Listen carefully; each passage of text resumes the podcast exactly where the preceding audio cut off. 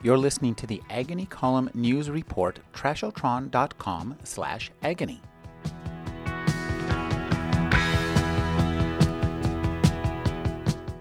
You're listening to Two of a Perfect Pair. My name is Rick Kleffel. I'm your host. This is a podcast where we bring together two writers who have written different books about the same subject and try to find out what is happening in between those two books. My guests today are Kim Stanley Robinson. He's the author of the Mars trilogy and more recently 40 Signs of Rain, 50 Degrees Below, 60 Days and Counting, and New York 2140 is his most recent book.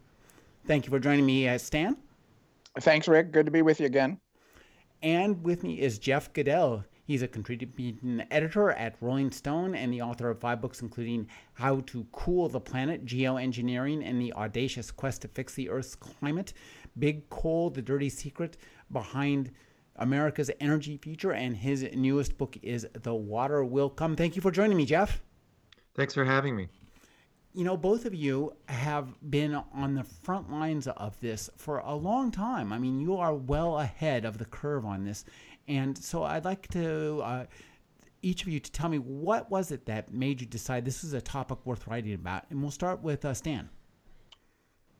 I have a hard time remembering, but um, my Mars trilogy was about terraforming Mars, and really that's the changing of a planetary environment. And so all along it was obvious to me that this was one way of talking about what was going on on Earth.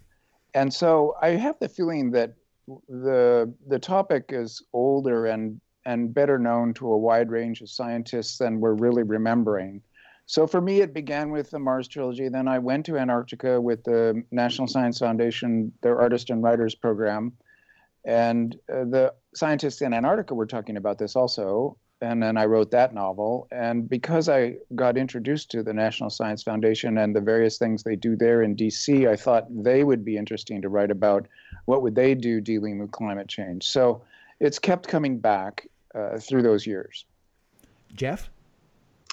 Well, for me, you know, I've been covering climate change as a journalist for 15 years or so. Um, I never really thought much about sea level rise. There's so many things to cover when you're writing about climate change. But for me, I think the, the moment was really Hurricane Sandy. Um, I wasn't in the city at the time, but I came down the day after. And, you know, wandering through the Lower East Side and seeing the, you know, what, what uh, nine feet of, of storm surge had done to the city, you know, really kind of woke woke me up and it was a very kind of visceral experience just sort of the smell and the you know people carting their waterlogged furniture out and the cars all underwater, you know, waterlogged also. And and um, I, I, called a friend of mine who's a, a, climate scientist at Columbia and was talking to him about this. And he said to me, you know, one way to think about what happened here is as a kind of dry run or dress rehearsal for sea level rise. He said, imagine that nine feet of water kind of coming into lower Manhattan, but then never going away. And um, that's sort of you know, that's one way of imagining um, what we might be facing by the end of the century. And then he said to me, if you really want to blow your mind, go down to Miami and think about that. Uh, and so I did. And when I went to Miami, it was a whole kind of other story. And I immediately saw that a, a place, how vulnerable a place like Miami was. And, and that really got me going on the book. And I started to think about what the impact would be uh, on, you know, of rising seas on, on cities around the world. You know, um, one of the things that I, I, thought was interesting about all of this, uh, there's an idea from Stanislaw Lem of what he calls the pericalypse. This is the apocalypse that has already come to pass but went unnoticed in the general haste. And from my reading of both of your books, uh, global climate change and sea level rise is an excellent example of this, something that is already preordained and this fighting something that already exists is really tough, isn't it? And I'd like you to, each to talk about how you approached it as writers and just as thinkers and how we can approach it. Stan? Well, I'm I'd be interested to hear what Jeff says about this because I don't think it's um, absolutely already a done deal, a massive amount of sea level rise, uh, because we just don't know how stable the ice on Antarctica is. and how quickly it will melt. So certainly the timing of it is, uh, to my uh, understanding, unknown. And then also because Jeff has written a book about geoengineering, he may already know about this. That there have been a, at least a few plants floated, and that was true in my science in the capital, where I thought it was a kind of a joke. But the Potsdam Institute actually worked out uh, what it would entail. The idea that we pump seawater back onto the top of the Antarctic ice cap where it would freeze again. And uh, the Potsdam Institute concluded it would take about 20% of the electricity that all of humanity makes right now to pump that water up there and stabilize sea level. It's definitely geoengineering. But when you think about how important the coastal cities of the world are to human civilization, uh, not just trade, but also agriculture and aquaculture, um, it might be thought worth trying to um, uh, do some geoengineering to stabilize sea level rise. Jeff? Well, I, uh, on the first point about how much we, you know, how much of this is already kind of fore, foreordained with sea level rise. I mean, I think you know it's pretty clear that um, some level of sea level rise is is going to happen. Um, that's why I called my book "The Water Will Come," not the water might come, uh, or the or the water will come if we don't all switch to solar panels or something like that. Um, the question is uh, how how much and how fast, and the as um, Kim knows, the stability of West Antarctica is really the big question right now about um, whether we're going to see, you know, the IPCC or not the IPCC, but NOAA, the latest, you know, studies, uh, the latest projections from NOAA on sea level rise is, you know, the high end is about seven and a half feet at the end of this century. And to get that kind of sea level rise, we would, you know, it would need to have a major contribution from Antarctica. And, you know, it's not clear whether how, how fast that could happen. Um, but it is clear that even if we stop cutting carbon emissions tomorrow, which of course we're not going to do, we're still going to see a significant amount of sea level rise uh, in this century and into the next century cutting carbon is really important because we don't know what the tipping point is with Antarctica. And it may be that if we can, you know, radically cut carbon and, and cool cool the Earth um, a little bit that way, we can stave off uh, the instability there. Um, but with geoengineering, interestingly, you know, I, I did write a book about it, and and I do think that there's it's inevitable that we're going to try this. Um, I think the pumping of water up on, of, of the seawater up onto Antarctica and refreezing and all that is uh, not a likely scenario, although a kind of it's got a kind of poetry to it. But I think the more likely scenario that we're going to see is some kind of um, spraying particles into the stratosphere, um, creating what amounts to artificial volcanoes that might um, reflect away a little bit of sunlight and, and act like a kind of parasol and actually immediately um, cool the planet. And there's a lot of problems with that. Um, you know, it's not a, a, quick fix that it doesn't deal with things like ocean acidification. But I think that there's a certain inevitability, given the directions we're going, that we'll try stuff like that. And I know a lot of really smart and ethical scientists who are thinking really hard about it. Um, uh, and that's something that I think that we need to, you know, think about in a in a sort of uh, with good scientists because um, I think it's so cheap and so powerful that someone's going to do it. And the more we know, the better we are, better off we are. You know, for me, it, it interests me because both of you are working in uh, essentially you're looking at the near future uh, at the what realm of what used to be science fiction, but you're both looking at it with such um, a fact-based, present-based understanding of the science and what's possible that it becomes almost like a there's a there's a obviously Jeff you're writing nonfiction and Stan your fiction is so based on on reality. So I'd like you to talk about you know just I guess predicting the future. How do you feel about that? And given the import of what could happen to us, uh, how you know loudly do we want to say this is what we predict the future to be, and we better do something about it, or else? Well, I don't like this term predicting the future because it can't be done, and you mm-hmm. don't want to be claiming impossible things. On the other hand, I don't want to say the opposite that science fiction is only a metaphor for our situation right now. it's more like a modeling exercise or like prophecy in the sense of if we keep doing these things, we will get to this conclusion state inevitably following the laws of physics. So it's a it's like a scenario, it's like a modeling exercise, and it's like the ancient power of of prophecy but it's not prediction in the sense that you get out of futurists or futurology, not the way I think of it. I think science fiction is a little more playful and a little more uh, wide ranging of an art form than, than the idea of prediction.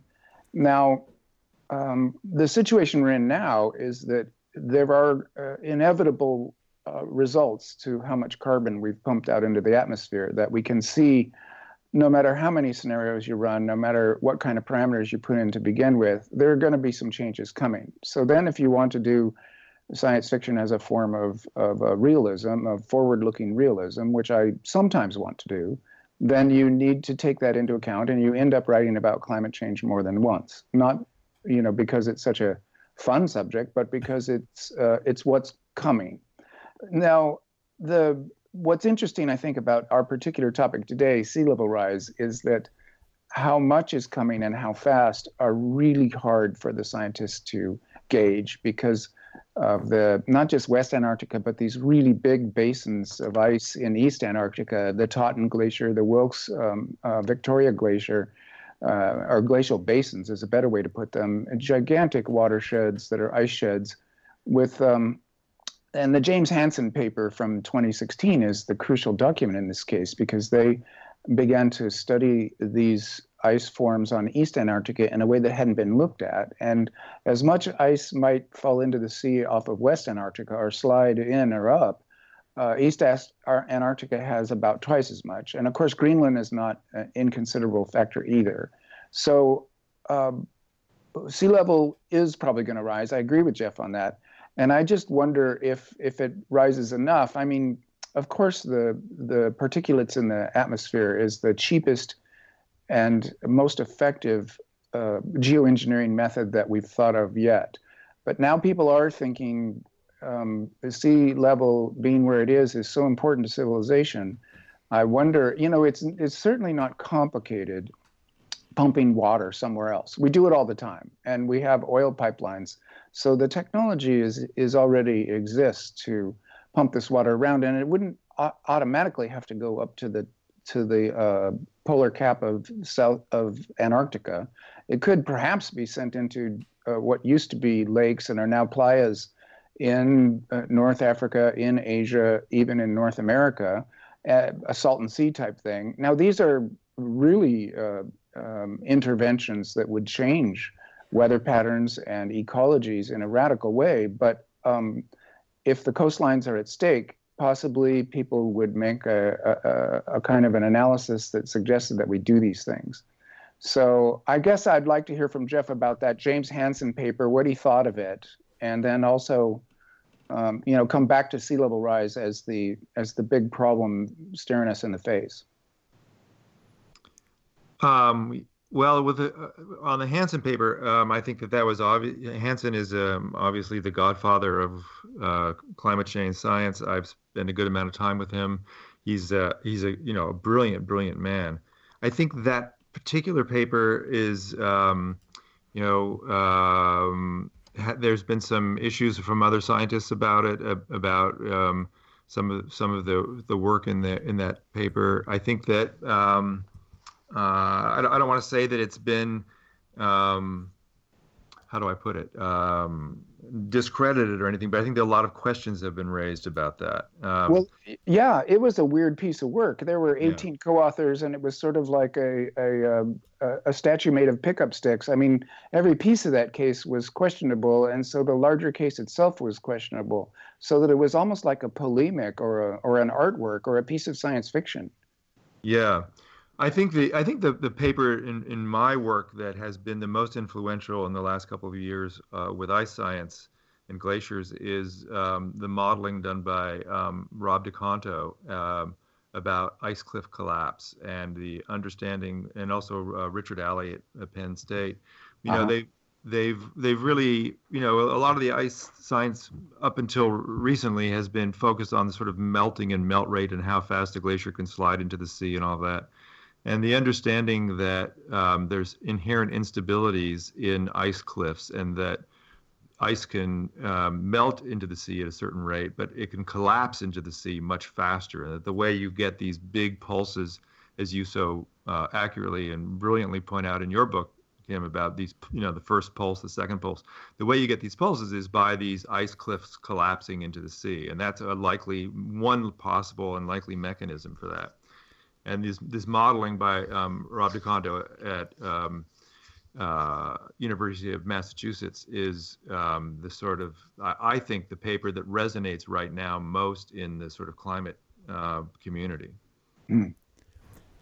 Um, but with the, the geoengineering, you know, with pumping the water back up, you know, who knows? I mean, I think the big factor, obviously, in how we as humans will respond to all this is, you know, uh, psychological. I mean, how people will respond to a pulse of sea level rise and how people will respond to drowning cities. I mean, your book paints a very incredibly wonderful, not wonderful, but a vivid and um, uh, hopeful almost sort of scenario of living among these uh, the city among inside in New York and and the kind of um, there's a kind of you know uh, it reminds me of one physicist who told me that humans are like cockroaches, you know, that they survive anywhere. And there's this incredible sense of resiliency and moving on and, and living in this place. But who knows if that will be how uh, people will respond to, you know, the drowning of cities and, you know, whether they will retreat more from the coastlines, whether they will, you know,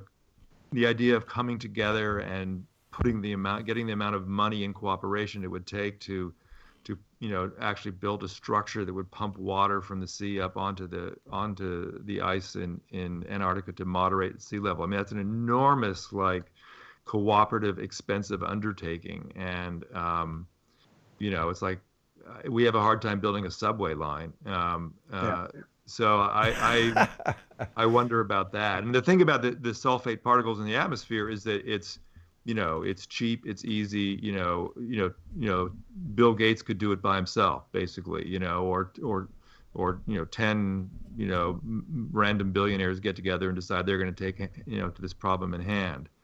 Um, uh, so there's there it's the sort of uh, opportunity of that is so it's it's so easy that it's hard to imagine for me that that somebody won't try this. And god knows what it will do in the sense of messing up weather patterns and how effective it will be. But the modeling you know does does show that um, you can actually you know uh, you know lower the temperature of the planet pretty quickly by doing this.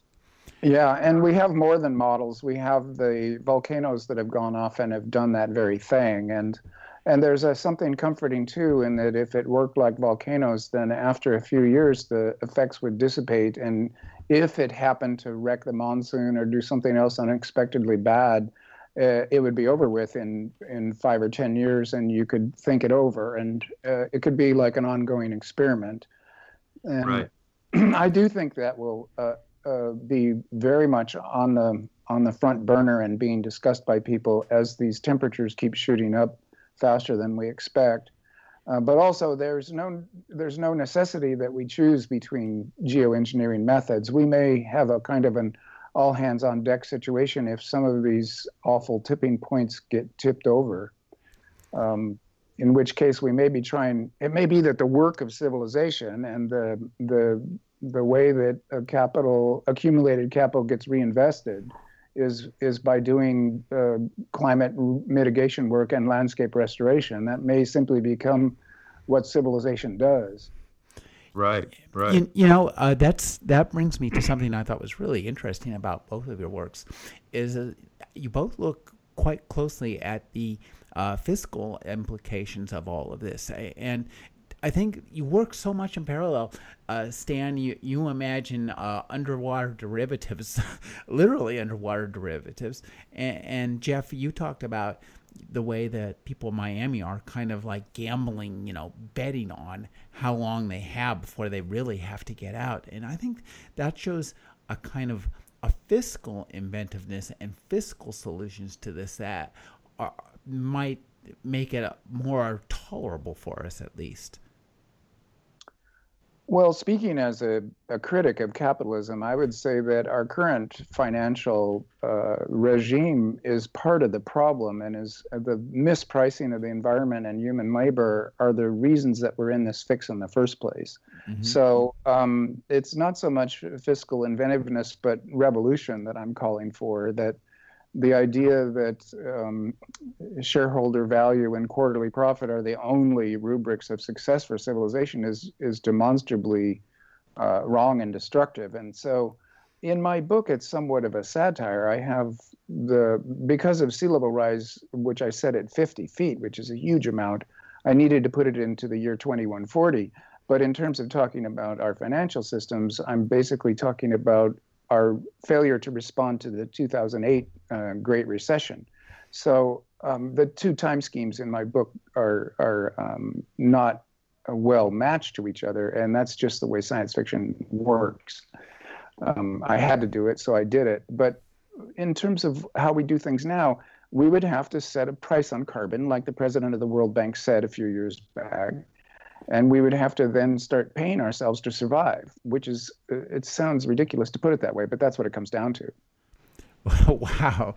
Uh, jeff what what does your look at the finance aspect of this tell you well you know um, first of all, I want to say that the the this financial part of Kim's book is what I, I really loved that all the derivatives of sea level rise and people you know shorting sea level rise and all kinds of things like that. I mean, it was just sort of brilliantly imagined, and it's it's it was the most surprising and and and um, in a certain way telling uh, part of the story that you create because. It, it is a satire, but it's also like how we humans think about this stuff, especially in New York. So I don't know. I, I, I really love. Well, thank you. Yeah, um, I had I had great fun with it. I have to say. It was hilarious. It's hilarious. Fun. It's really fun to read. Cutting at the same time. I mean, I was it was just I just loved it. Um, so I'm I I my you know thinking about this focuses on the sort of near term in the sense of um, what's going to happen when the um, the the sort of inevitability of this um, sinks in. When when people who are living in near the coast realize that the water is only going one way, which is up, and that the flooding that they're feeling already in places like Norfolk or in Miami or in uh, Texas or even in the Bay Area um, is only going to get worse. And as it gets worse, their property values are going to be worth less. And so there's going to be a, reaction to that, of course, and some people are going to sell and leave, and the property values. Um, some in some areas will property will have to be you know abandoned or bought out because the flooding will get so bad and and what I foresee in, the sort of near term is a, a real crisis for for local city uh, uh, city and state governments, uh, federal government too, for that matter, but of you know property values declining, going down at the exact same moment that that cities and counties and states are spending more and more for sort of defense systems, for sea walls, for beach renourishment, erosion control, roads washed out litigation over all that stuff, and it, it, can easily see a kind of downward economic spiral that happens. Bond prices, uh, credit prices go up for for cities. Uh, that that these right now county commissioners and things that I talk to are really really afraid of, and I think in a certain way the engine of denial in places like Miami is exactly that, because if they fear that once the sort of reality of this sinks in and the, and the calculations begin that, oh, this water is coming up, the value of this real estate is only going to go down, I'm getting out, that's going to be a major crisis for um, these cities. And I think it's going to happen much sooner than, than anyone thinks. Stan, you know, I, I really love the aspect of your book as a criticism of, of capitalism, and I think that the the satire aspects were so much fun to read. But you mentioned a really important part, and I think both of you guys do this: is the import of stories, individual human stories that we can relate to, whether they're fictional in terms of you made up the people or, or, as jeff does just going out and talking to people who are living there so i i'd like each of you to talk about how the human stories that we hear about this are really critical. I think they're a critical part of whatever happens going forward. Stan?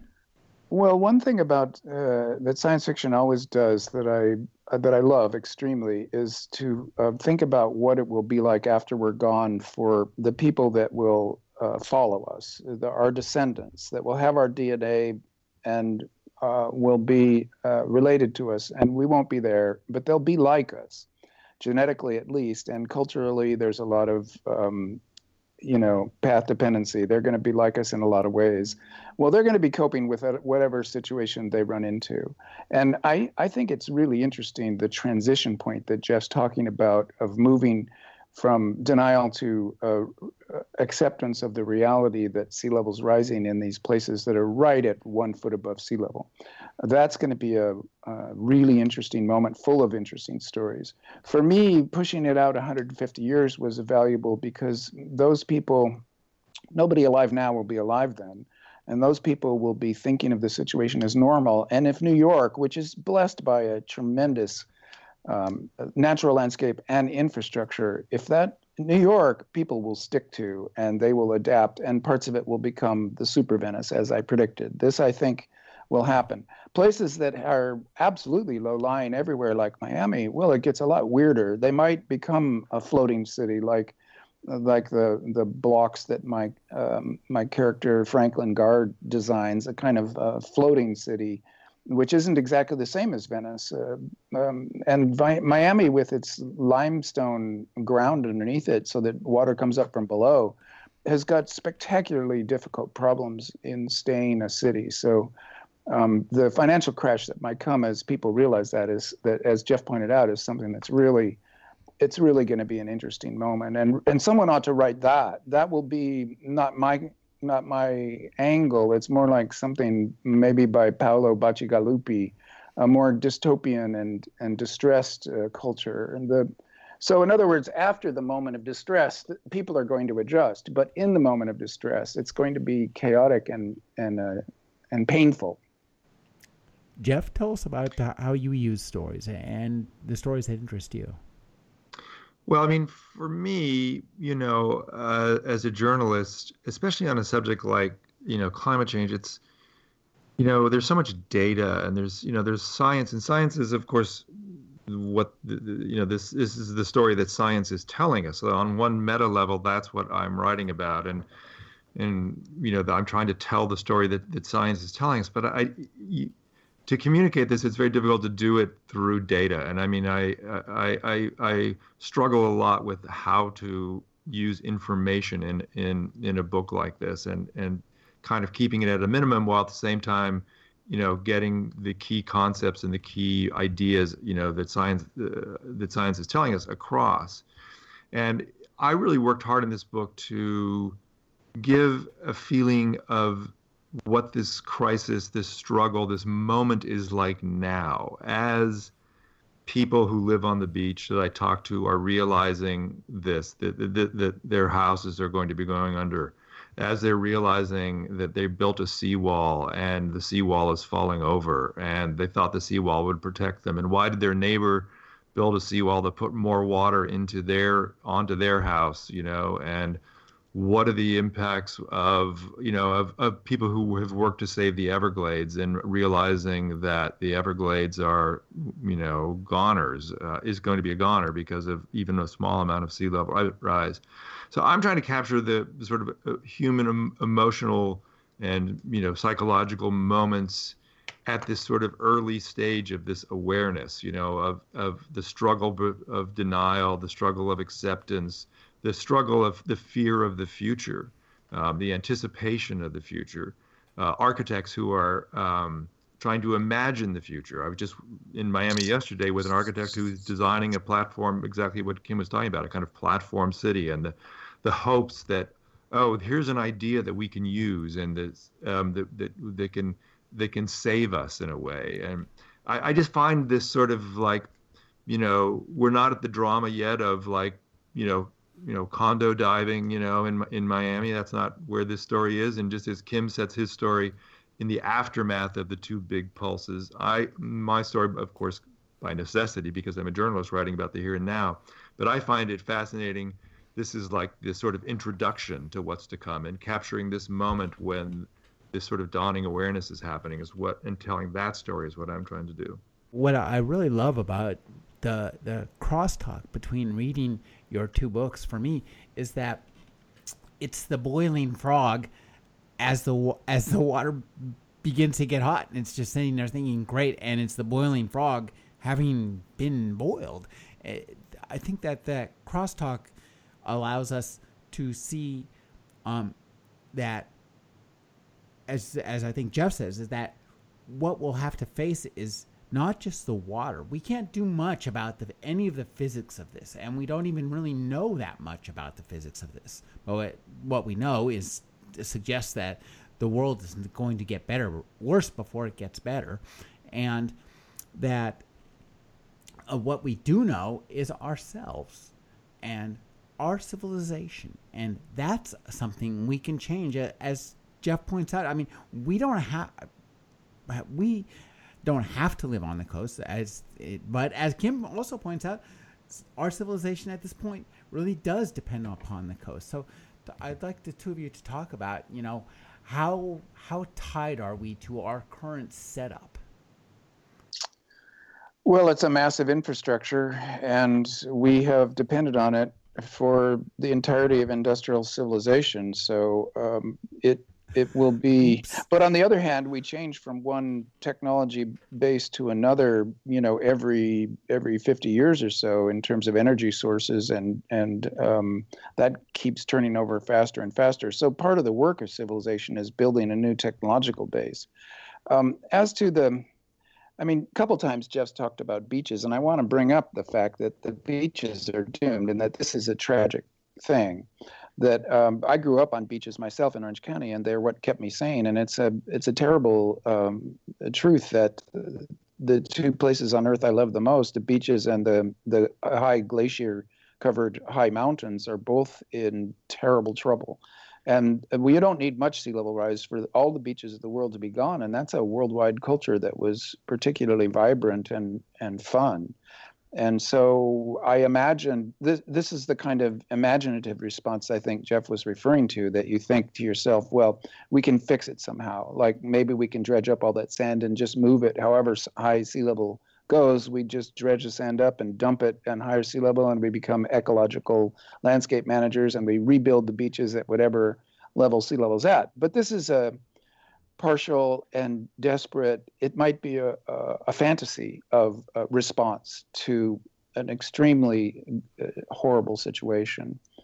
Um, so I think we end, we're in this moment where um, the dawning realization of how bad things can get might change things. I mean, I would like to say that the, both Jeff and I owe something to Bill McKibben, who reviewed our books together in the Washington Post, and, and gave them a big boost. And McKibben, with this 350.org, he means 350 parts per million of carbon dioxide in the atmosphere. Well, that's a science fiction goal in and of itself because we're now at 400, and we don't have any obvious mechanisms for ratcheting down from there, for going carbon negative. And yet, if we set that as a goal for our civilization, a technological goal, we could um, mitigate and dodge some of the worst aspects of what's going to be a mass extinction event. So, uh, um, what I think all this talk is, is a way of getting us prepared for making the huge moves of aiming civilization at this problem and so it's it's necessary work, but there's a lot of uh, fear involved. Well, so Jeff, what, what and I uh, I like what you're saying, Stan, and but but I think too that I mean we are in a moment of preparing to make a decision, and these kind of writings, these kind of stories, really help us understand a that such a decision needs to be made, and b the ramifications of that decision being made or not being made. And but this is a big ship. It's going to turn very slowly, isn't it, Jeff? It's uh, yeah, it's going to turn slowly and fast. I mean, it's going mm. to do both. I think, um, and that's the hard thing about it. You know, I, I, mean, I've been writing about climate change for 15 years, and it's interesting to see, you know, to watch the the the the kind of changes. You know, on one hand, you know, nothing has changed. The the the only real you know metric that really matters is the the the parts uh, the parts of uh, per billion of uh, per million of atmo- of CO2 molecules in the atmosphere that Kim referenced with 350.org and it's and that number since the 50s has just been going up and up and up and up. We know we as humans have done a very poor job of doing anything to mitigate this problem right? So you have uh, it's really easy to think you know it's been 30 years of talking about this basically and you know we're not basically doing anything to to to get ourselves uh, uh, to avert this future that science has been telling us has been coming for a long time. On the other hand, you have incredibly hopeful things happening, you know, with new technology, um, you know, clean energy, all kinds of things like that. And more importantly, I think that I can feel people beginning to process this psychologically, right? People are beginning to see and feel this for themselves with the, you know, everything from, you know, the storms to the wildfires to the higher tides and stuff. And there's this sort of um, kind of massive recalculation of um, our place in the world. I think sl- that is slowly happening, and I think, you know, I think the big idea that's coming and it's uh, i'm trying to you know that's even coming to me is that we're moving into this world where you know change is what's constant we don't know how big those changes are going to be we don't know how dr- dramatic and how sudden they're going to be we don't know if we're going to get a big pulse if, if West Antarctica is going to go in 10 years or 20 years or 50 years. We know that it's unstable. But, you know, writing this book about sea level rise, you know, it's made me understand that, you know, we built all this infrastructure on the coasts around the world with this idea that, you know, the water is here and the land is here because that's how it looks to us now. And, you know, that's how it will forever be. And now we're realizing what a foolish thought that was, and that you know this this this boundary between land and sea is going to be it has always been changing but now because of what we're doing with dumping CO2 into the atmosphere it's going to be changing even faster and we're going to have to figure out a way to live with that. We're going to have to figure out a way to adapt to that. I mean one of the most um, revealing moments for me in reporting this book was going to Lagos where i spent a couple of weeks in these water slums where people just basically live in you know on shacks on on stilts in the water and go everywhere by boat. And you talk to them about sea level rise and changes and they're like we don't care. We can you know build our houses higher you know uh, in an afternoon if we need to. And four feet five feet six feet we don't care. It's fine with us. And, and you realize it's only our hubris of thinking about these that nature is a fixed thing. And so we're going to build these massive hotels and railroads and roads and everything right on the water with this idea that it's not going to change. It's the very sort of infrastructure of the fossil fuel age and and the mindset that went with it that is creating our problems. People will People will adapt. People will adapt. We're good at that. We are like cockroaches. I'm not very worried about people compared to all the rest of the big mammals on the planet. The problem is um, uh, the mass extinction event that we're going to be causing, and that you can't get back from. We can do all kinds of mitigations. We can change the human infrastructure. We can even change the climate itself by messing with the CO2 levels and we might even be able to move seawater around, but we can't come back from extinctions. So um, I, I, guess I would say that focusing on uh, um, limiting the number of extinctions to the minimum possible given where we are now should be the overriding goal. And the hopeful thing I see is the um, the change in people's consciousness and the Paris Accord that 15 years ago, if I had said in 15 years that, that every nation state on earth will sign a Paris Accord where we cut about half the amount of CO2 that we need to cut from from our um, emissions, which you know getting halfway there is either the the hard part or the easy part, depending on how you think about it. But in any case, it wouldn't have been conceivable 15 years ago. It would have been utopian science fiction, and yet it got done. And of course, we have this Trump moment of objection, but I don't think that will last very long. I think everybody will be on board. And the, the momentum towards coping with this and trying to avoid the mass extinction event might increase as, as people become more aware of, of just how bad it could get if we don't deal with it. Yeah, I think that's a uh, common theme of both your books is that, you know, it's human ability, human adaptability, and human psychology will allow uh, are more flexible than anything else in this equation, and that we can uh, that there is reason for hope because that is what humans do best in many ways. Yeah, I mean, I, I agree with that, but I, I think also the point about this sort of, you know, kind of mass extinction of, you know, uh, other creatures and other life on on this planet as a result of the changes that we're pushing is, you know, a great tragedy on so many levels, and one that is, you know, Betsy Kolbert wrote a wonderful book, you know, The Sixth Extinction, that really, mm.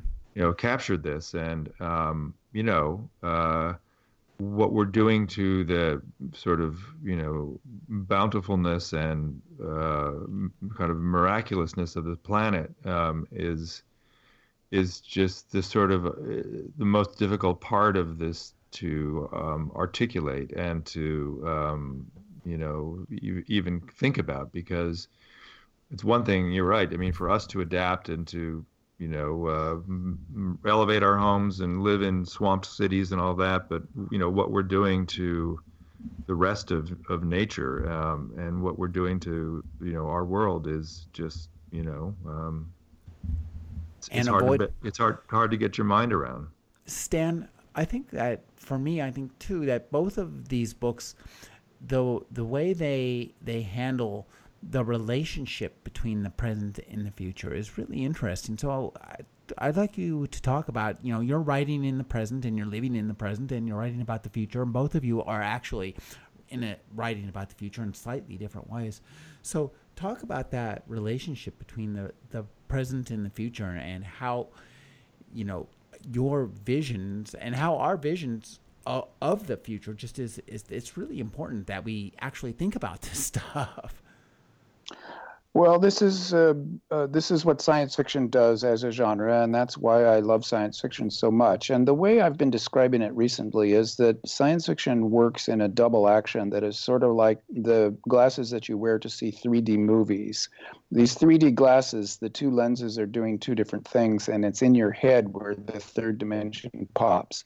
So for science fiction, one lens is actually about futures that could come to pass and then the other lens is a metaphor for the way life feels right now.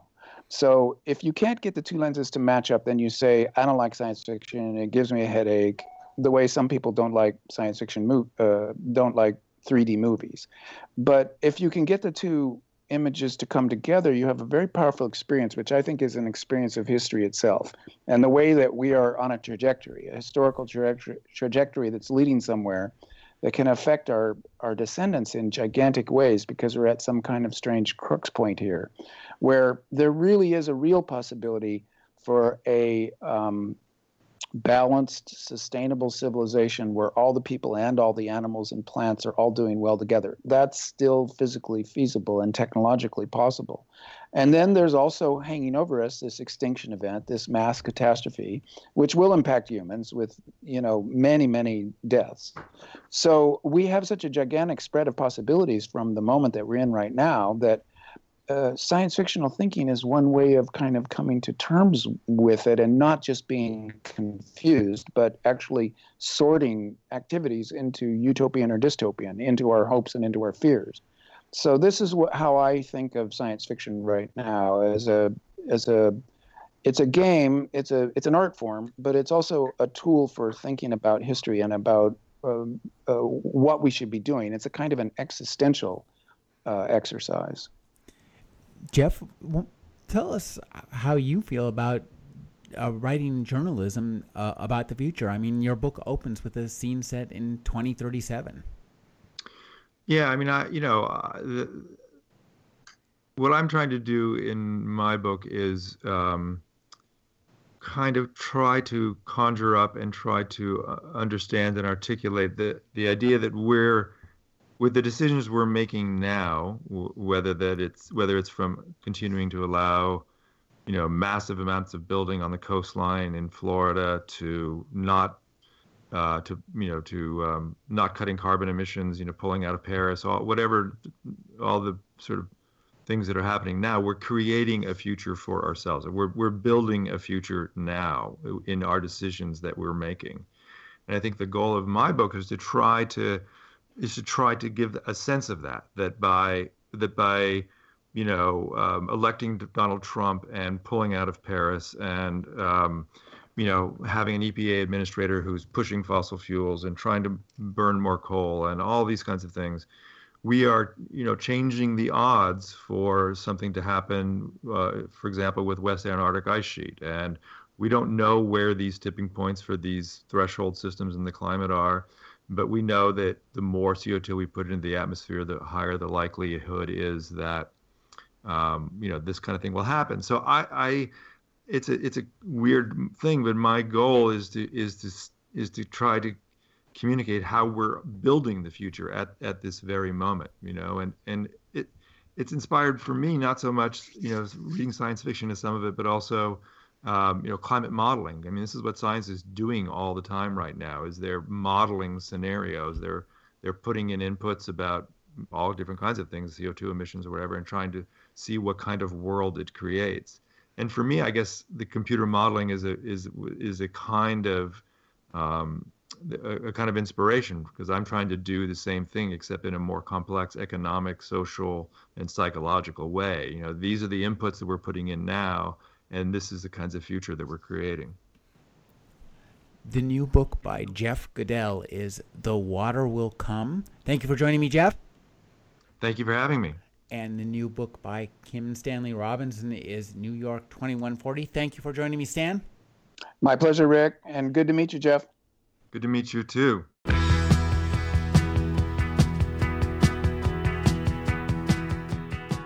You're listening to the Agony Column News Report, trashotron.com slash agony.